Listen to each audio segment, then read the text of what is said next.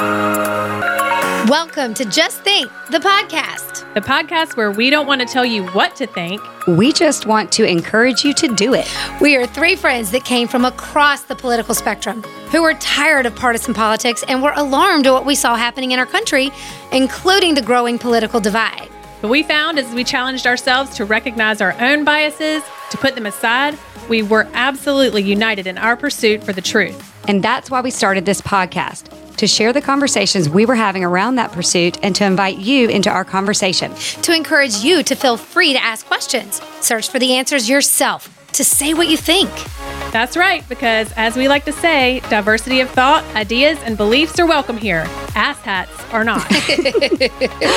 All are welcome as long as you just think.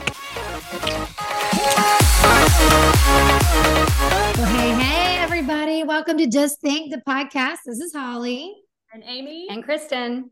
And today we are joined by a very special guest, investigative journalist and author Carey Gillam, someone we've been waiting to talk to for, for a little while. We're so excited to have her with us because she brings more than 30 years of experience covering food and agriculture and policies and practices and and she has 17 years uh, experience as a correspondent for Reuters. And that's, of course, you know, Reuters as the news service. And so she is one of those that Kristen, Amy, and I still hold tremendous respect for because she went where the evidence led.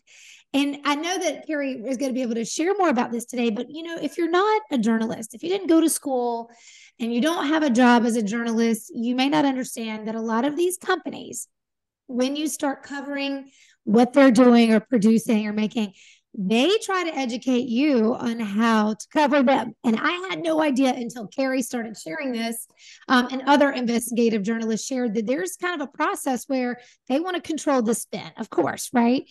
And so Carey um, can speak to that because I know that if you've been listening to us, if this is your first time listening, thank you so much for joining us. We hope you feel invited into the conversation to be challenged to just think for yourself. We don't want to tell you what to think, but we want to give you evidence that you need to consider that perhaps you're not hearing on your local news stations or on the big, you know, corporate news that most people for years have trusted, right? And so, um, but Carey is here today because many of you heard about Roundup, Monsanto, weed killer. Maybe you saw some of the headlines in the news the last few years about massive lawsuits that the plaintiffs actually won going up against these huge, corpor- huge corporations. Well, Carey has written about this, um, both as a journalist and as an author. Whitewash, the story of a weed killer, cancer, and the corruption of science, that came out in 2017. Um, and it actually won the Rachel Carson Book Award, several other awards actually as well. But she also wrote the Monsanto Papers, and it reads like almost like a novel. And it's Deadly Secrets Corporate Corruption and One Man's Search for Justice. And that came out in 2021. So we want to point you to these. Of course, we'll link them in our Substack so that you can read what Carey has to share. But we're excited that right now you're going to get to hear it straight from her. So, Carey, thank you so much for joining us. Can we just start by talking about what you have discovered. I guess maybe if you would give our listeners who maybe didn't know anything about Monsanto or weed killer, um, let's start there because that's one of the biggest news headlines of the last few years. What did you discover about weed killer? the weed killer, right? Killer. Yeah. It's a loaded question. What a question. loaded. right. So, first, I just want to say thanks for having me. And I love the name of the podcast, Just Think, right? Because at its most basic, I mean, that's been my job, right? That's supposed to be the job of journalists. We're we're not supposed to tell people what to think, or we're not activist or advocacy. I like to say my my only advocacy is for the truth, right? For facts, yes. and then yes. people some people filter those into their own reality and their own perspective and and their own context in their lives to determine what to think, what to support, what policies to support, what to eat, you know, what to do with their lives. So, so I love I love that. I think this is probably the best group um, to invite me onto a podcast. Yeah. So thank you. Um, so I, you know, I, I've been a journalist, like you said, a really long time. I'm really old. And um, I was covering the banking industry uh, when Reuters asked me to move to Kansas and start covering food and farming because this really interesting company named Monsanto uh, had just introduced genetically engineered crops and they were changing, revolutionizing agriculture. And the reason that these crops were so special uh, is because Monsanto had tweaked the DNA so that they could be sprayed directly with a chemical called glyphosate, um, or what people might know as Roundup. Glyphosate is actually the chemical, the active ingredient in brand names like Roundup or Ranger Pro or other sorts of names like that. And so farmers who used to have to, you know, be really in, ingenious about how to tackle weeds in their fields could simply go in and spray right over the top of, you know, acres and acres and acres of soybeans or corn or cotton, spray this chemical all over, and the weeds would die, but the crops would just keep on growing, right? So it was, it was like magic for farmers. It was, this is the best thing ever. And farmers loved it. They really, really did. And so you had this company that was changing because of this. Farmers were planting more corn and more soy, and they were changing the practices of how they managed the land. And all sorts of things were happening. And of course, agriculture is a massive, um, massively important industry uh, for our economy, you know, as well as, of course, for our health, you know, what we eat. Uh, the quality of our of our soil and our water and our air is all really tied um, very heavily to agricultural practices. So while it kind of sounds kind of like, eh, why would I care that much about it? I mean, you should because it impacts your life and your health. So it was my job um, to to learn about this, and I didn't know anything really about agriculture. You know, I knew about banking, um, so I sort of dove in and just started spending a lot of time with farmers and soil scientists and weed scientists and academics who studied this and grain handlers and, and traders and um, most importantly with Monsanto and other companies that were selling chemicals and seeds to, to farmers. Um, so that would be like BASF and DuPont and Dow and Monsanto, you know, saw me as this, okay, here's this new reporter. She works for Reuters, which is a global news wire.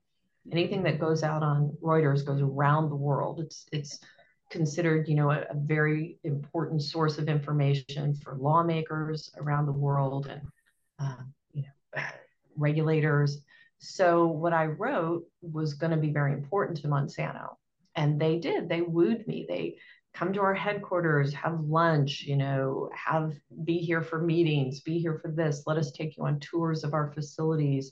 Um, let us take you out on field tours. And they did this not just for me, but for journalists at other, you know, very large, important news outlets, and really wanted to shape the narrative, of course, you know, how we were reporting on their, you know, new crops, and of course, how we were reporting on their chemical, on glyphosate. But over time, this is a really long answer, right? Over time, so good. No, as I did what reporters do, you know, you talk to a lot of people, you're out in the field, you're with farmers, you're reading academic papers, um, you're trying to talk to as many different sources of information as possible all the time so that you are learning and you can share what you're learning. What I was learning was that, yeah, maybe this isn't the greatest thing, you know. Um, and there are a lot of reasons for it, and we can get into that later, I guess. Um, but so my reporting wasn't just always favorable. Um, and I began finding problems with environmental health impacts um, of this practice of just spraying glyphosate directly over crops. Uh, began finding problems with regulatory um, capture to a degree, regulators that weren't necessarily doing their job, weren't following the law. Um, maybe we're being overly friendly with Monsanto. Um, just a whole array of things that didn't really follow the corporate narrative very well. Oh, listen to the sirens. Sorry. I'm in Los Angeles. Maybe they're coming for me. Um, Never know. well, we should tell the audience you're not at home, Carey. You have actually you're actually in Los Angeles, not back in Kansas where you currently right. live. So so yeah, right. see, we're doing this through Zoom, so you're gonna hear some background noise. You might even hear my dogs. It's okay. At least everyone will hear the hear the evidence that Carey has to share. So go, right. go right ahead, Carey.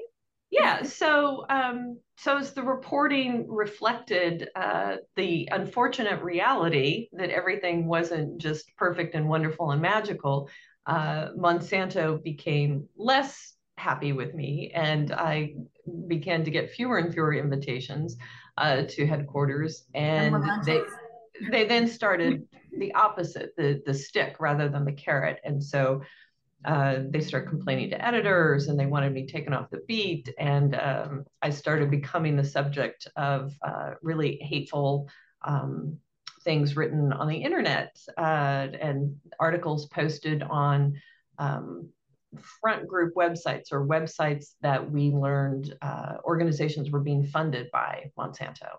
Mm-hmm secretly funded by Monsanto. And you know, so all of this has just evolved to a place where um, you know there's been there's been a lot that's come out. I no longer work at Reuters. Um, I've written two books. I write for the Guardian news outlet uh, quite a bit now, and I have my own news outlet called the New Lede. Which yes. is part of the environmental working group. And um, so it's just trying to really bring information to people who need it um, and and escape that corporate kind of control and that thumb on the scale that you get from major corporations that you get from you know the government and regulators and sort of the powers that be that really are invested in the populace not having all the facts and that's right. uh, you know, and that's the thing too don't you think carey it's we we naively believe that the freedom of the press um, or freedom of speech that these things are going to be defended. But what we've discovered is that freedom of the press actually, like just as you said, when you start reporting on all the story, not just the story that they want you to report, but the other points of views and things that you're discovering, they don't like it. And it's not just the companies, it goes so far as to what the government doesn't like it. And there is this school of thought that Kristen, Amy, and I were not aware of until I mean, I remember learning about it in college and like a philosophy class that I had to take. But this idea that let the ruling elites think for the people. They don't need to think for themselves. They because we need to control them for sake of society so that there will be so that the society can do well and exist we need to think for them and we need to have them all kind of thinking the way we want them to think that sounds so crazy and yet there's quotes of many, many, many different people who have said that's essentially what they do believe, and it is how they seem to operate. I want our listeners to understand Monsanto is this, it, they, they have been in court. It was proven. They knew that Roundup could cause cancer not only did they know it, but it went so far as to they would tell their employees to make sure you cover kind of head to toe when you use it, right? Use like a, a chemical resistant clothing, gloves, masks. And yet you'd see the Roundup commercials where the guy's in like shorts and a t shirt. And that sends this message that you can just Roundup, like you said, is this miracle chemical that will kill your weeds but protect your crop. And and so the reason this is important, listeners, is because it's another proven place now that we now know that a company knew of the damage and dangers it was causing to the public, and they did not care enough to stop it. And yet we're making billions of dollars from it and for and doing it for a very long time. And you know, I always think there's a scripture that says to you know, to the pure in heart, all things are pure if you're not a person who is chasing money or greed, you can't even imagine that someone would knowingly subject another human being to a danger and not tell them. But unfortunately, Carey, you've seen it firsthand. So, do you remember when you first knew that there was something that they were covering up? Was it was it when these trials came to be or when these lawsuits were filed or did you know it before?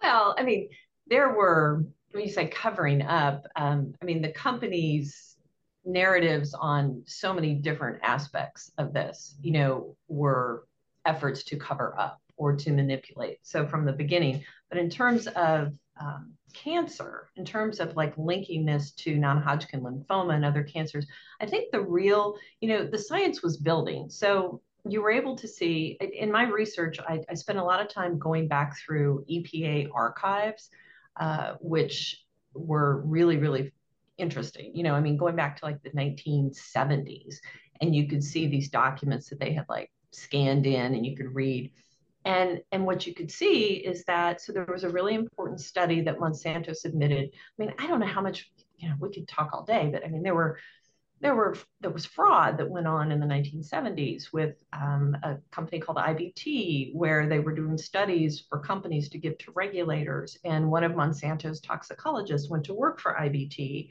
and then fraud was uncovered, and then he went to prison, and you know, so there was fraud and cover up so long ago. And then you see in the 1980s, um, Monsanto submitted this mouse study to the EPA. And the scientists at the EPA look at it and they look at the data and they look at the results. And, and I'm paraphrasing, of course, but you can see in these internal memos, they're saying, well, this looks like it could cause cancer, you know, because all these mice are getting these rare tumors.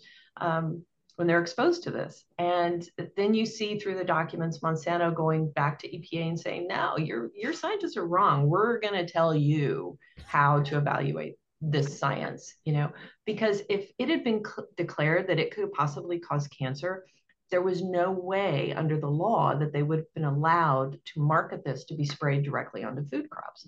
The, the use of it would have had to have been severely restricted if approved at all and um, you know so they really this was a battle and you can see through the documents how they fought this battle and how the epa brought in independent scientists and they said monsanto why don't you redo the study and monsanto said absolutely not not going to redo it uh, and, and so this evolved and finally the epa overrode its own scientists and agreed with monsanto that they would just to say it doesn't cause cancer okay wow. we're just going to ignore those findings we're going to find, based on Monsanto's arguments, um, that it doesn't cause cancer. And that has really been EPA's position ever since. But in the in the um, early 2000s and then sort of mid 2000s, 19 over time, you know, as I was reporting, I started seeing more and more independent scientific papers that were coming out that were saying, eh, this looks like it does cause cancer. You know, this is mm-hmm.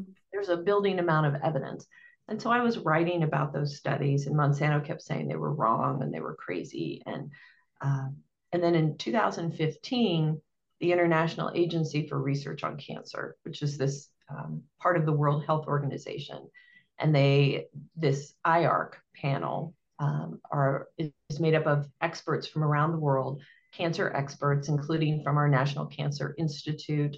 Uh, and and from Italy and France and other places, and they looked at the body of evidence for glyphosate, all of these different studies from independent scientists, and they concluded that yes, this is a probable human carcinogen, and they found a specific association to non Hodgkin lymphoma. And that is what triggered then all of the litigation that you spoke of earlier, where people in the United States and Canada and Australia who have non Hodgkin lymphoma who were exposed to you, big users of, of Roundup or glyphosate sued and said, You should have warned us. Like, you should have told us, because if we had known that there was this science linking this to non Hodgkin lymphoma, maybe we wouldn't have used it. Or maybe we'd have still used it, but we would have, you know, worn gloves or protective gear, or we would, you know, it's it's that right to know it's that right to just think it's that right to make that risk reward calculation for yourself um, there are lots of things that cause cancer you know so simply saying okay we're going to say it causes cancer doesn't necessarily translate to it's going to be banned for all of time now maybe it should be like that's a whole different discussion right? Um, but it's that it's that right to know it's that right to be warned to understand. Transparency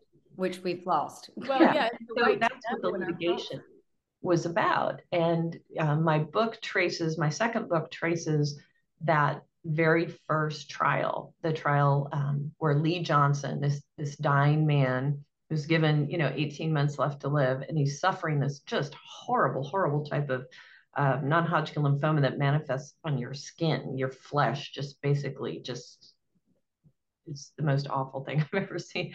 You know, um, becomes diseased and and just comes off of your body. And I mean, I cried at times when I spent time with him and looked at, oh. you know, what he was going through. And um, and so it's it's that story of of him and the first trial and the lawyers. And I did try to write it in a way where you could see the drama, like you could feel his pain and his anguish and his family's fear of his loss and, and the lawyers trying to fight for him. And, you know, it was really a very profound and dramatic um, story that unfolded and and did waken the world really um, you know, when he won this incredible verdict.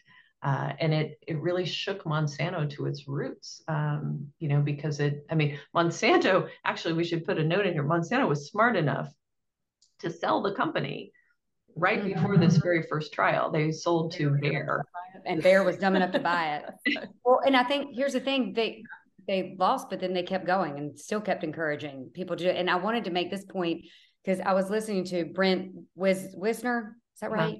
Yeah. The lawyer that um, tried was he Lee Johnson's lawyer too, or was he just? I know he did the couple later. Anyway, he was involved, and I know he had a lot of great information.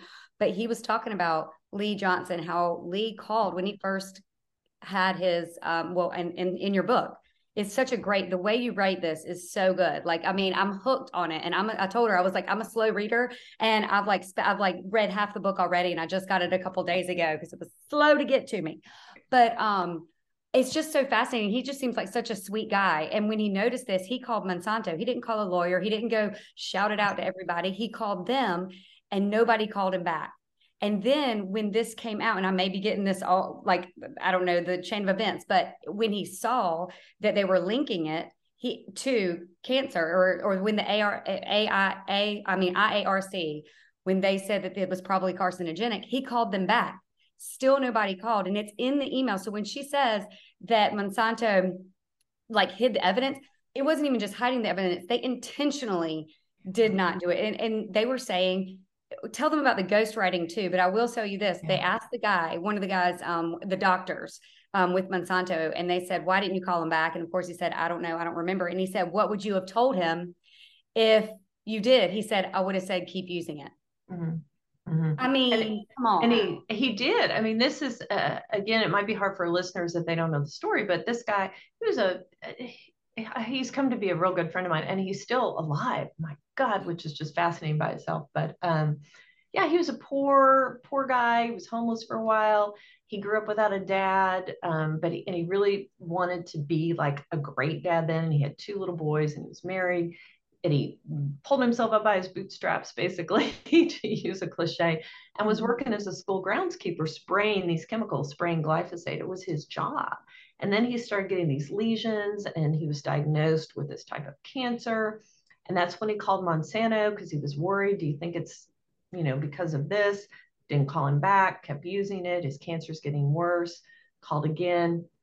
Cancer keeps getting worse and worse and worse. And, um, you know, and then eventually it's so bad he can't work. He's not working anymore. He's told he has 18 months left to live. Yes. And, and he becomes the first person to take them to trial. Um, and and so that in and of itself and there were all of these you talk about brent ending up being one of his lawyers and, and he was he did the opening and closing statements in the trial but he certainly wasn't intended to be the first lawyer um, the main lawyer that was lee johnson's lawyer uh, had a crazy accident two weeks before the trial and almost died and was in the icu during the trial and his second lawyer who was backup also had a crazy, terrible thing happen. And so he couldn't, uh, you know, it was just as I was, and that's why I wrote the book really, as I was watching all this unfold, you know, I'm like, this is insane. Like the things that were happening and the twists and the turns and the backs. I mean, uh, so I thought I've got to write this down because nobody yeah, will believe this is the way it really happened if I've right, got to write. So it, it was crazy. It's it was like a Grisham novel, like how yeah. it kind of all came together. but truly to even point out again, one it was literally just a couple weeks or a week or two after the A I I keep want to say AIRC. IARC, just say IARC. IARC. IARC, but and they truly are independent. Like they don't care either way. Uh, supposedly, that's what he, that's what Brent had said. You know that it's an independent, you know, research study group. Right after they said that it's probably glyphosate is probably carcinogenic, which is what the second worst thing besides saying it definitely causes cancer. Like a week or two later, the EPA, our government agency, comes out and says it's not. This just shows y'all, just like when you said that Monsanto went to the EPA and said, no, we're not going to say this or we're not going to do this study. Like who owns who? who well, they, they did. I mean, I reported, you know, I got internal, they sent the EPA talk what they called talking points. Like the EPA email say Monsanto just sent over these talking points for us on how to respond to IARC um, and what to say and what to do. And then you see later on um, a few months later and monsanto just went crazy. Like they were they went out to just tear these scientists to shreds um, and try to discredit them. And then you see this other government agency all of this is internal documents um, that's how like you work as a journalist. You don't you know you don't just go off somebody telling you something you get the documents. But you have the second government agency that was part of cdc that said well we're going to look at glyphosate you know, like IARC did, like we need to look at this and see if it causes cancer. And you see Monsanto says, absolutely not. And they go to the top officials at the EPA, top, top, top, and say, you need to shut that down. And I was so amazed because you can see the timing of the email that they first sent to the, and it was like within 30 minutes that the top EPA guy is writing back and then he's assigning his like second in command to get on this. I'm like, you know, think about a regular person, if they're going to email the EPA, how long is it going to take to get a response if they ever do? Right. But, uh, right. you know, well, Monsanto said jump and EPA said how high and and that is regulatory right. capture. It is. They're not working. Who are they working for? Because they're not working for us. Exactly. And that's who they're supposed to be working for is us. And that's public health. Public health. Public health. But they are captured they're captured well and we, we've seen this in the last few years right? So our, uh, our listeners certainly know if you've listened to us before we talk about that. Regulatory capture and the fact that even doctors are often unaware of the fact that the agencies they've trusted or the sources they've trusted to get their latest information on public health the cdc for example is that they're captured as well. So then what happens is the people trust their doctor, the doctor trusts the agencies, but the agencies are owned by the pharmaceutical companies that are dispensing the drugs. And we've seen how many times, I mean, this is the thing that's so hard for me sometimes, Carey. You can go on Netflix right now and you can read about how the pharmaceutical companies lied about opioids. Right. You can you can watch countless documentaries on it. You can it, it, there is a track record of lying track mm-hmm. record. Pfizer, the largest, what the largest payout in fraud, uh, fraud in history was Pfizer, and yet we're trusting them to tell us the truth about this unprecedented mRNA vaccine that they say is safe and effective with no time to prove either. You know, and we now know that's complete bunk, but or you should know that. If you don't know that, you need to revisit where you're getting your information from. But I do think that this is the thing, Carey, is that what you're discussing is a uh, weed killer. I keep saying that's that's what we always called it growing up. You know, Roundup was the weed killer. We're talking about something that is sprayed in masses on crops around the world, and I think you even said it's being used more and more outside of the United States um, because it does seem like a miracle, a miracle drug, right? It seems like a miracle thing for the farmer.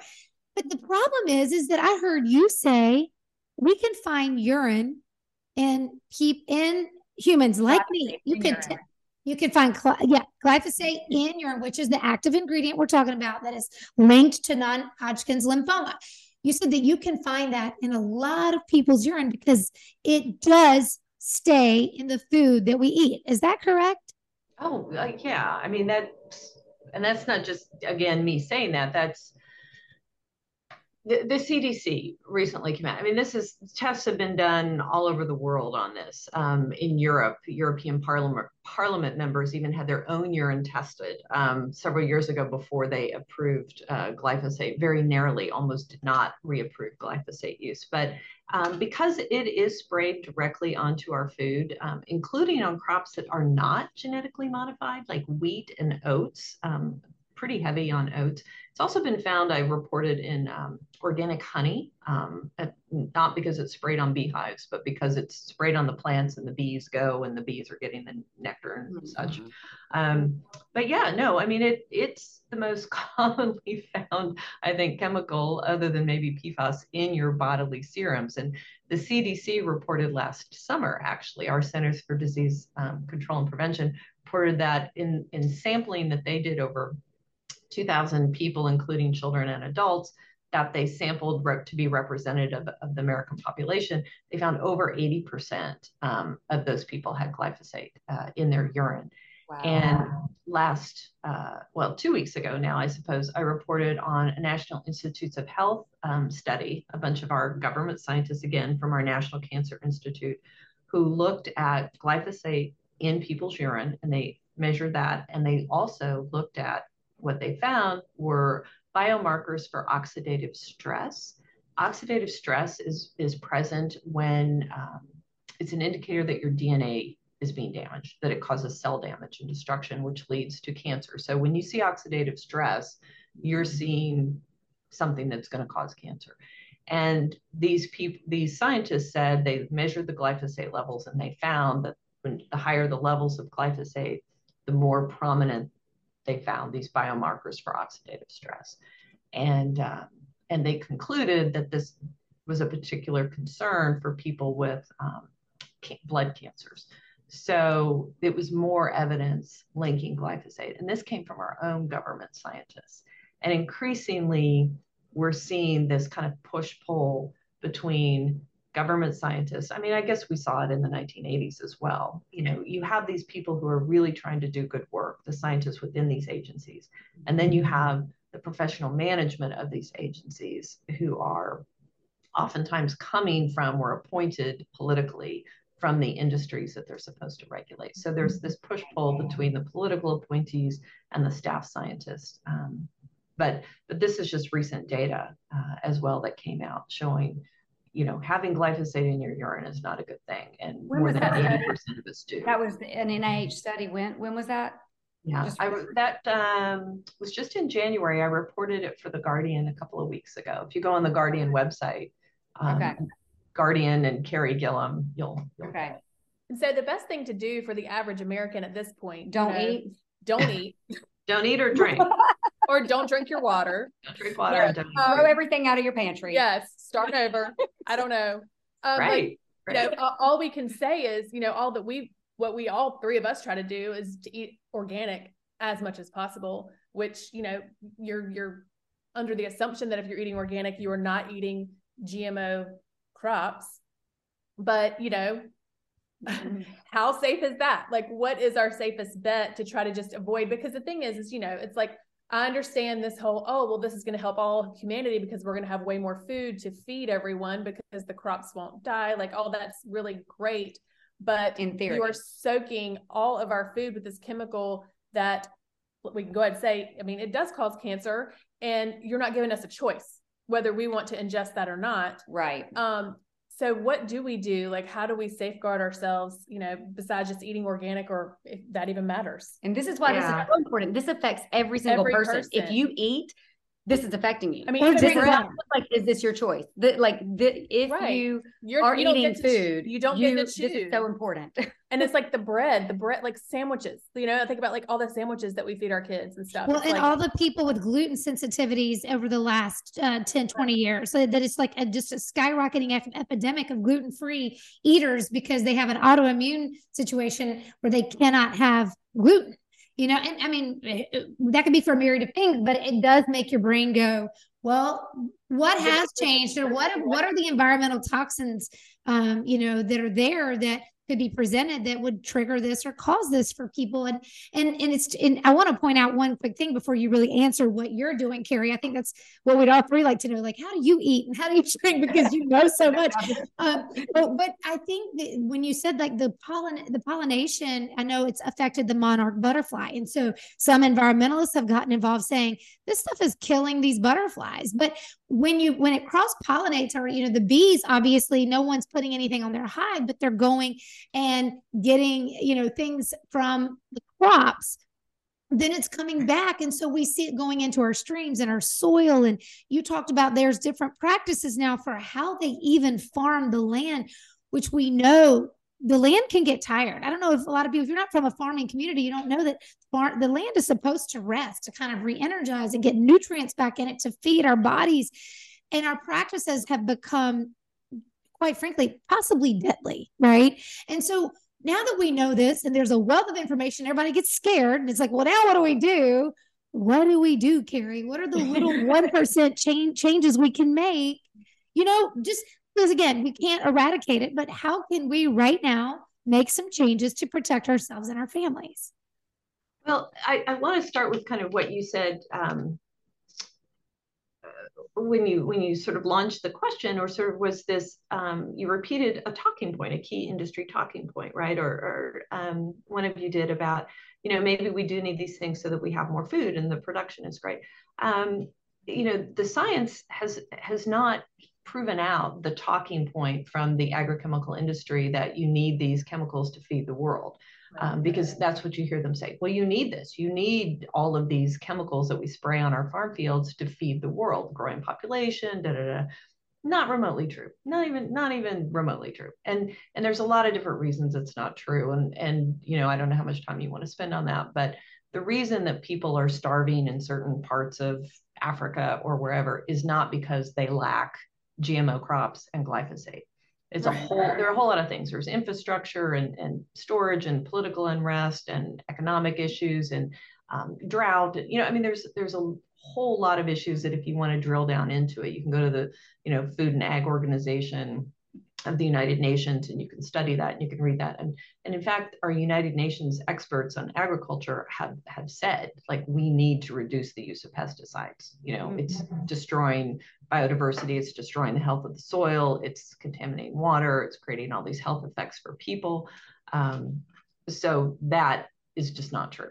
Um, and, and the science supports that uh, specifically with glyphosate. You know, when you add nitrogen fertilizers, you know, you can increase production based upon a comparison to not using nitrogen fertilizers, but then you have the nitrogen fertilizers contaminated. So it's the risk reward ratio all the way around.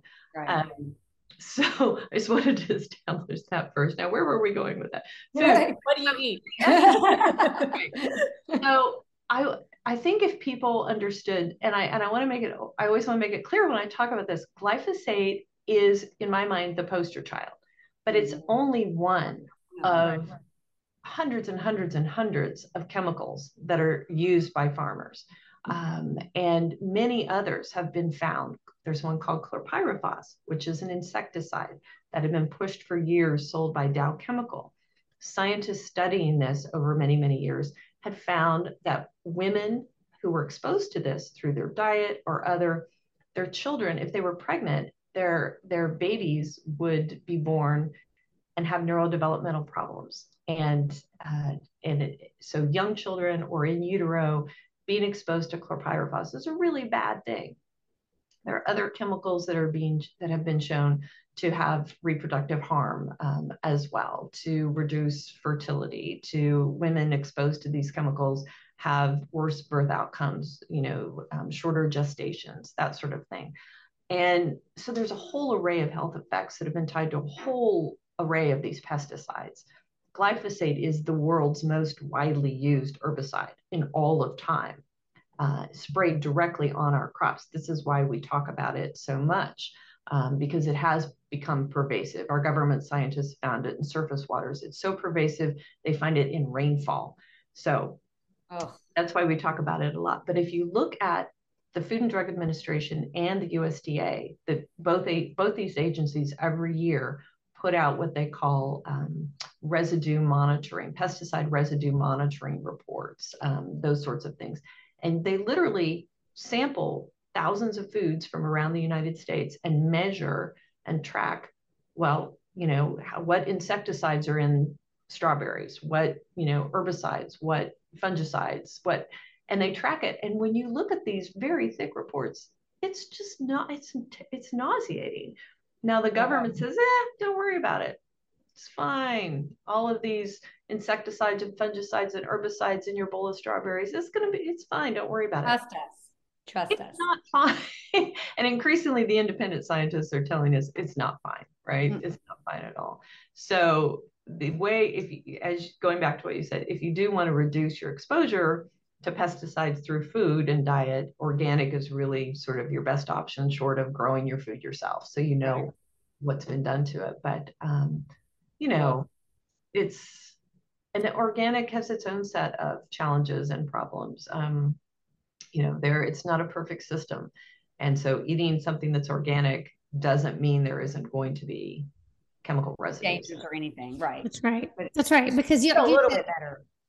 It's but, a bit better. Overall, yes, yes. Overall, these chemicals, many of these chemicals are not supposed to be used or not allowed to be used in growing organic um, foods. So it is it is a much better choice if you're worried about pesticides. What about something that's not organic but is labeled non-GMO?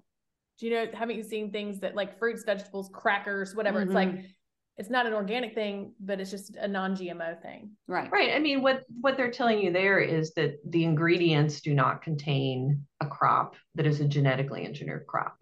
Mm-hmm. So, um, you know, if you if you buy honey, I mean, there's there's no genetically engineered honey, you know, that sort of thing, but it still may contain a whopping load of glyphosate.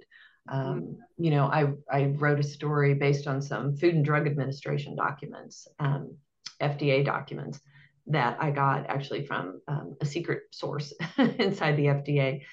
And these documents showed that there was this FDA chemist who went out and tested honey that honey samples just went grocery stores and bought them off the shelves and tested for glyphosate and found glyphosate in every one of them like really high levels of glyphosate, the high levels that would be illegal in the European Union. They weren't illegal in the United States because we don't have a level that's set for honey in the United States for mm. glyphosate. And and then also Honey Nut Cheerios, I believe, had um, I feel, I feel like that came out right. It was like Cheerios was Cheerios, really high. Yes. Yeah. And this and is something what every toddler's just carrying around a whole snack a whole tray thing of, snack box. So that's important too, because we've talked a lot about the health of children and the medical system and, and how that impacts the health of children and mm-hmm. food. We need to talk about food. We, we've not gotten to talk about that enough. Baby food. Carey, wasn't there a lot, a lot in the baby food? And right oatmeals, infant baby food oatmeals. That was another Food and Drug Administration. And the thing, like again, you can go to sort of Guardian if you want to read these articles or, yeah. or Guardian and uh, Carey Gillam, but I'll add them to the Substack. These internal documents from the agencies, and I think it's important to note, the FDA has never publicly, they didn't ever issue a press release and say, "Hey, our scientists found that baby food oatmeal has a ton of glyphosate in it." They never did that. They never said organic honey has a lot of glyphosate in it. The only reason that we know that and that's out in the world is because we got these internal documents, you know, sent to us. I have an FDA document where a scientist chemist is reporting to his other chemists in the FDA and he's talking about testing. He brought all this food from home to test for glyphosate, crackers and granola and this sort of thing. And he said it's in it's in everything. And he says the only thing we didn't find it in is broccoli. you know oh my gosh so what tell you that right so what about meat carey so if the animals are eating the grass or the you know in the soils that are contaminated are we seeing it in the what's that glyphosate fed beef instead of grass fed beef yeah, I mean, well, is that a thing, Carey? Did they find it in beef? And... It's a thing. It's a thing. Okay. Um, uh, there's a Monsanto made genetically engineered alfalfa, um, you know, which is mm-hmm. grown to feed uh, to animals, livestock feed, and of course you have corn and soy that are that are um, ingredients in livestock feed. So it's very much a thing, and and our regulators understand that, and they and they have expectations and set expectations for glyphosate levels in um, meat. So yeah i mean you know i liked what dell said. He said they may be these seeds may be genetically modified to tolerate basically it makes them glyphosate tolerant right? He said but we aren't. Like we are not you know? So think about that. We are not made to tolerate this. It's just the crop can tolerate it. It, right. Well, yeah. I mean, and there there's a lot of studies about what it does to your gut health, about how it affects the organisms in your gut and your microbiome. And if you're affecting your gut health, that really can affect everything in your body, right? Right. Learn that. Yes. if there's oh, yes. anything else we've learned in yes. our health journey, it all starts that, in the gut. You were yeah. going to ask about the meat. What were you saying? Oh, I was just going to say when you said the meat, the organic meat, though, they they're what they feed on should be glyphosate free.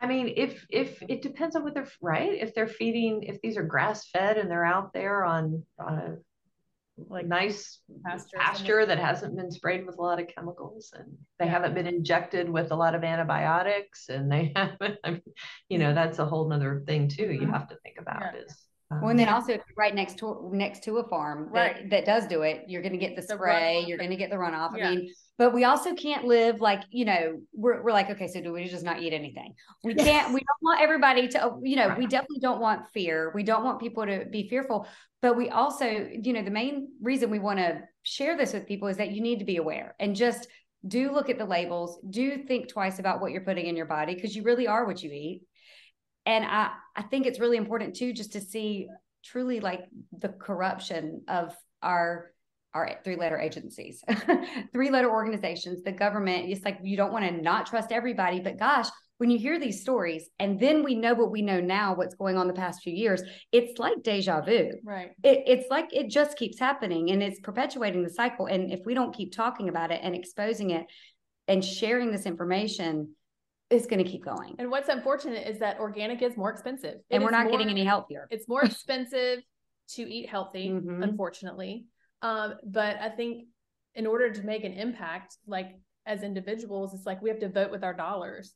And the more that people move away from eating mm-hmm. maybe these conventional grown crops and snacks and stuff, maybe they'll start to realize. I don't know. I mean, I, I don't know well, I mean, if you think about it, and I'm certainly not, you know, uh, I don't know what the word is, but I'm not pure on on any of this. But the best foods that we need to, you know, there's there's no value in eating a bag of chips, right? I mean, there's no value for your health. Like food is supposed to be fuel for our bodies. It's not supposed to be entertainment or you know whatever or medication. It's supposed to be um, fuel and and to to give us our health. And so there's no there's no reason to go eat a box of cookies or a box of chips or something like that. You really should be thinking proactively about your health and about what you're consuming. And if you're eating, you know, fish or fruits and vegetables or things like that, you, you think about it and you're conscious about. And so if you know, okay, well, these fruits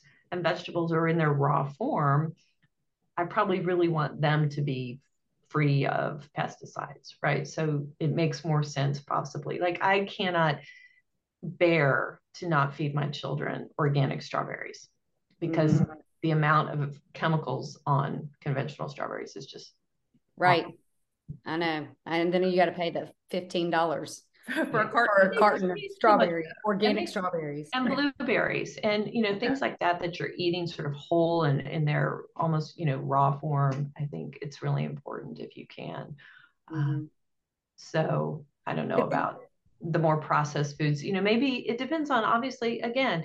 Everybody has their own place in the world and their own um, sets of circumstances to weigh. You know, so if you if you value this more than you value something else, then maybe this is where you want to spend your dollars right, on the organic. Right. Yeah. That's true. And, and that's and that's a good way of putting it. So now that people know they need to be aware of the dangers and chemicals that are in our food sources you know across the board in, in some capacity and now you know that the companies who make these chemicals um, do not disclose, and the three letter agencies who are supposed to be our safeguards do not enforce necessarily.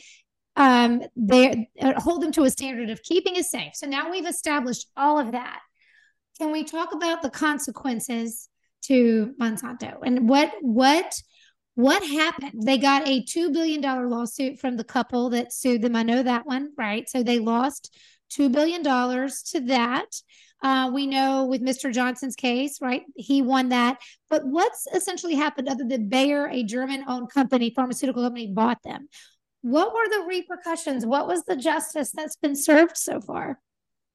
Well, the, the CEO of Bayer, um, who championed the acquisition of Monsanto in 2018, right before the very first trial, it's not been fun for him. Um, you know, the the first trial um, started in June of 2018. Monsanto closed on the sale, completed the sale of the company to Bayer in June of 2018.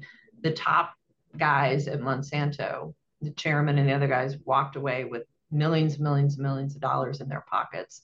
You know, wow. goodbye. Um, let's go buy a yacht or whatever.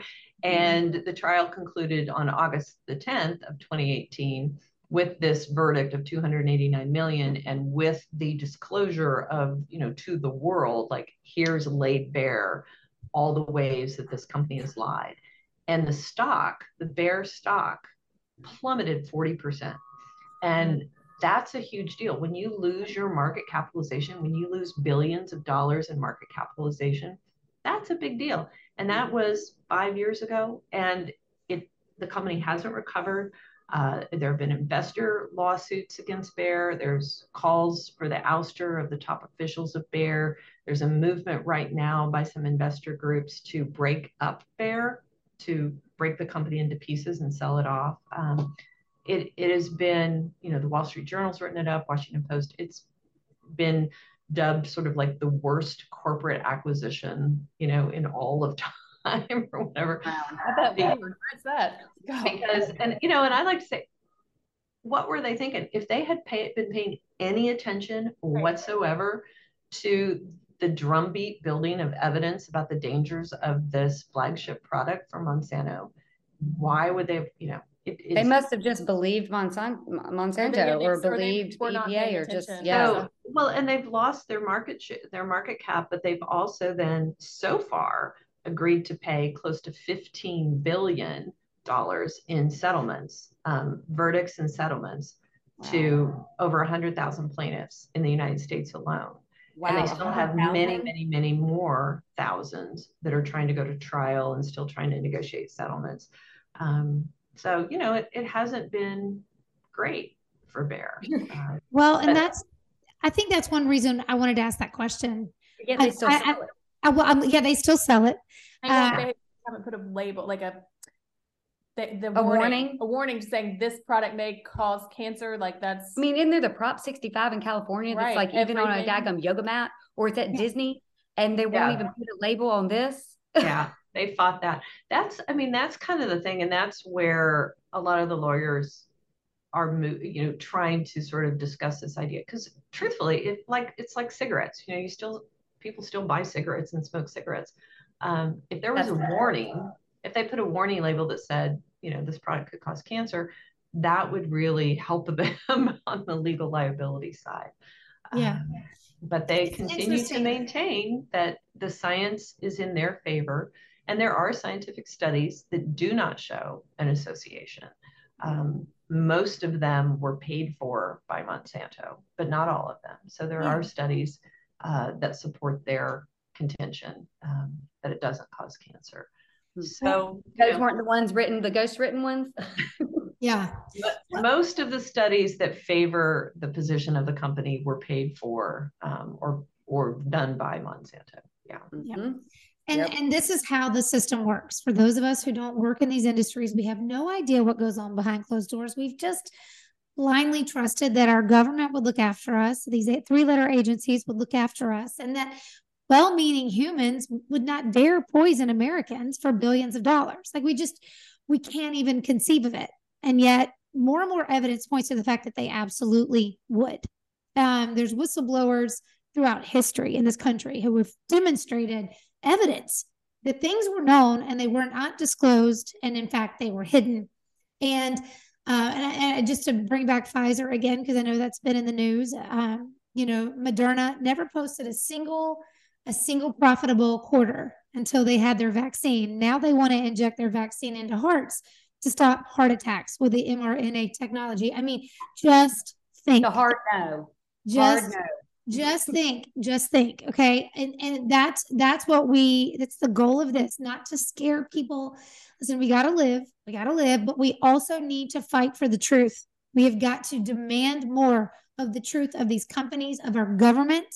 It should be government for the people by the people. Clearly that's not been happening. We've got to get back. The average american is not okay with any of this the average American doesn't benefit from any of this. They they're harmed by it.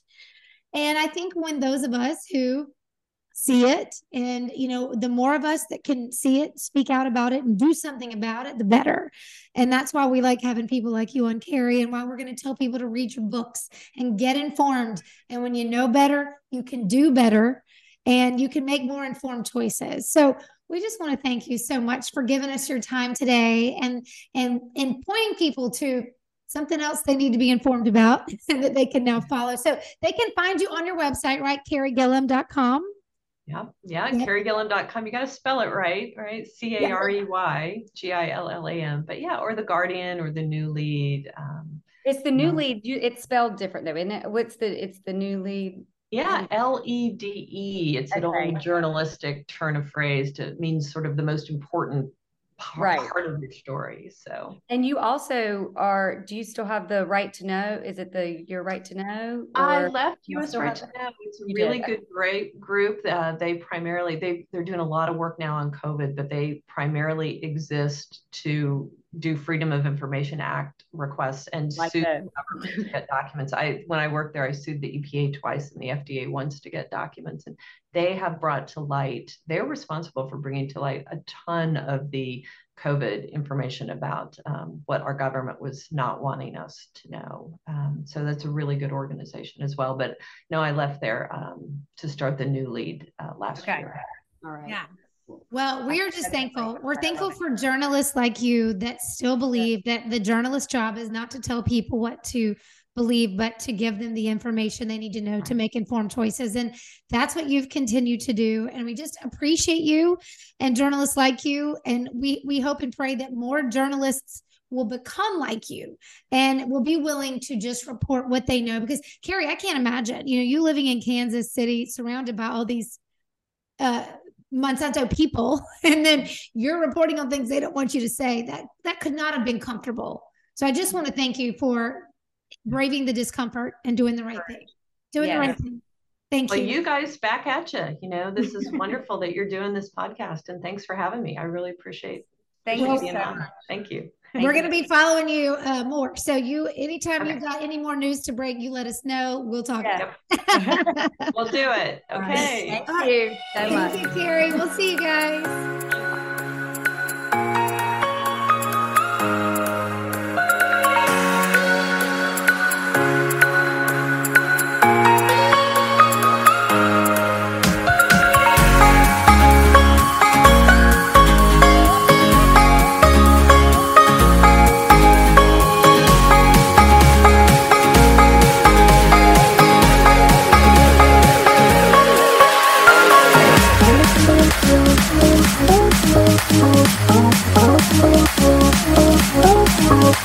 Oh, oh, oh, oh.